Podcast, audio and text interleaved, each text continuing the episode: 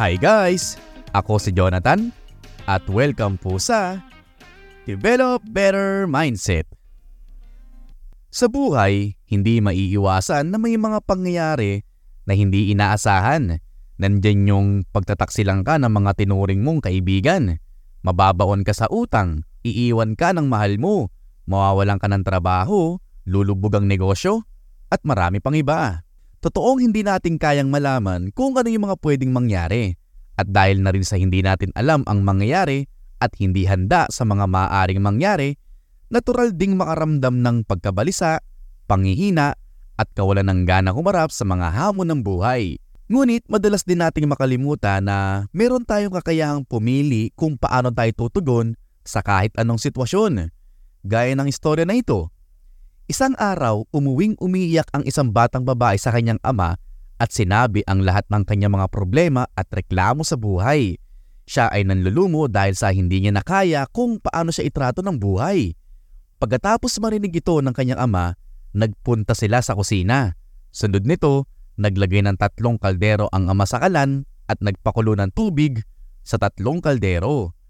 Nang kumukulo na ang tubig, naglagay ang ama ng isang patatas sa unang kaldero isang itlog sa pangalawang kaldero at kaunting kape naman sa pangatlong kaldero. Pagkaraan ng ilang minuto, pinatay ng ama ang kalan at tinanong ang anak kung anong nakita niya. Sumagot ang anak na babae na nakakita siya ng patatas, itlog at kape. At nagtanong ang batang babae, ano pong ibig sabihin? Sagot ng ama, pagmasdan mong mabuti kung ano nangyari sa kanila. Lahat sila ay nilagay sa parehong pangyayari kumukulong tubig. Pero lahat sila ay magkakaiba ng resulta. Ang patatas na matigas at mahirap agatin ay naging malambot na malambot. Ang itlog na madaling mabasag at likido ang loob, naging matigas at masarap kainin. At ang kape naman ay naglabas ng mabangong amoy at binago ang kulay ng tubig. At ang tanong ng ama sa kanyang anak, sa tingin mo, sino ka dyan sa tatlo? Patatas, itlog o kape?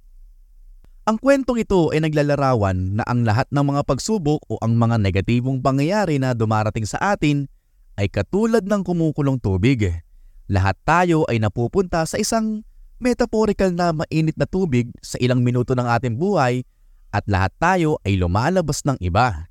Ibig sabihin na may mga ilang tao na parang patatas kapag may dumating na pagsubok o problema sa buhay. Sila ay nagiging mahina at nagiging miserable. May mga ilang tao naman na parang itlog. Kapag may dumating na problema o pagsubok, sila ay nagiging matigas at malakas at kayang harapin ng maayos kung ano man ang nangyari.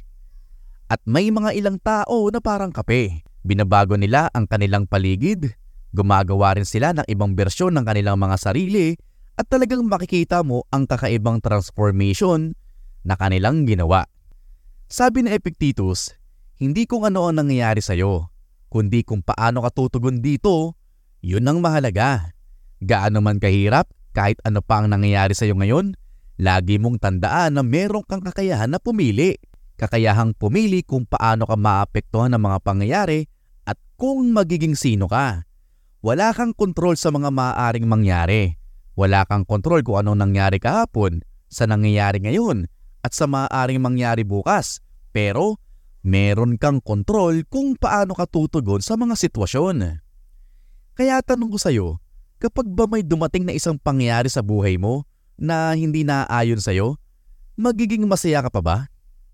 Hindi ko alam pero pwede kong sabihin na hindi naman lahat ng masasaya ay kumpleto ang pamilya o maraming pera. Kung may isang bagay na pwede kang makita sa kanila, ang tinatawag nating attitude may mga masasayang tao na kahit hindi kumpleto ang pamilya o kaunti ang pera, naiintindihan nila na hindi lahat ng bagay ay kontrolado nila. Totoo naman, kung idadagdag ko pa, kung ang basihan mo ng kaligayahan ay ang mga panlabas na bagay, kahit kailanman hindi ka magiging masaya. Madaling sabihin kaysa gawin. Mahirap ang hindi magalit. Mahirap maging kape kapag may hindi magandang nangyayari. Pero isa yun sa goal ko susubukan kong sulitin ang lahat ng itatapon sa akin ng buhay. Thank you guys sa pakikinig ng podcast natin today. Muli, ako si Jonathan At kita-kits sa susunod na episode dito sa Develop Better Mindset.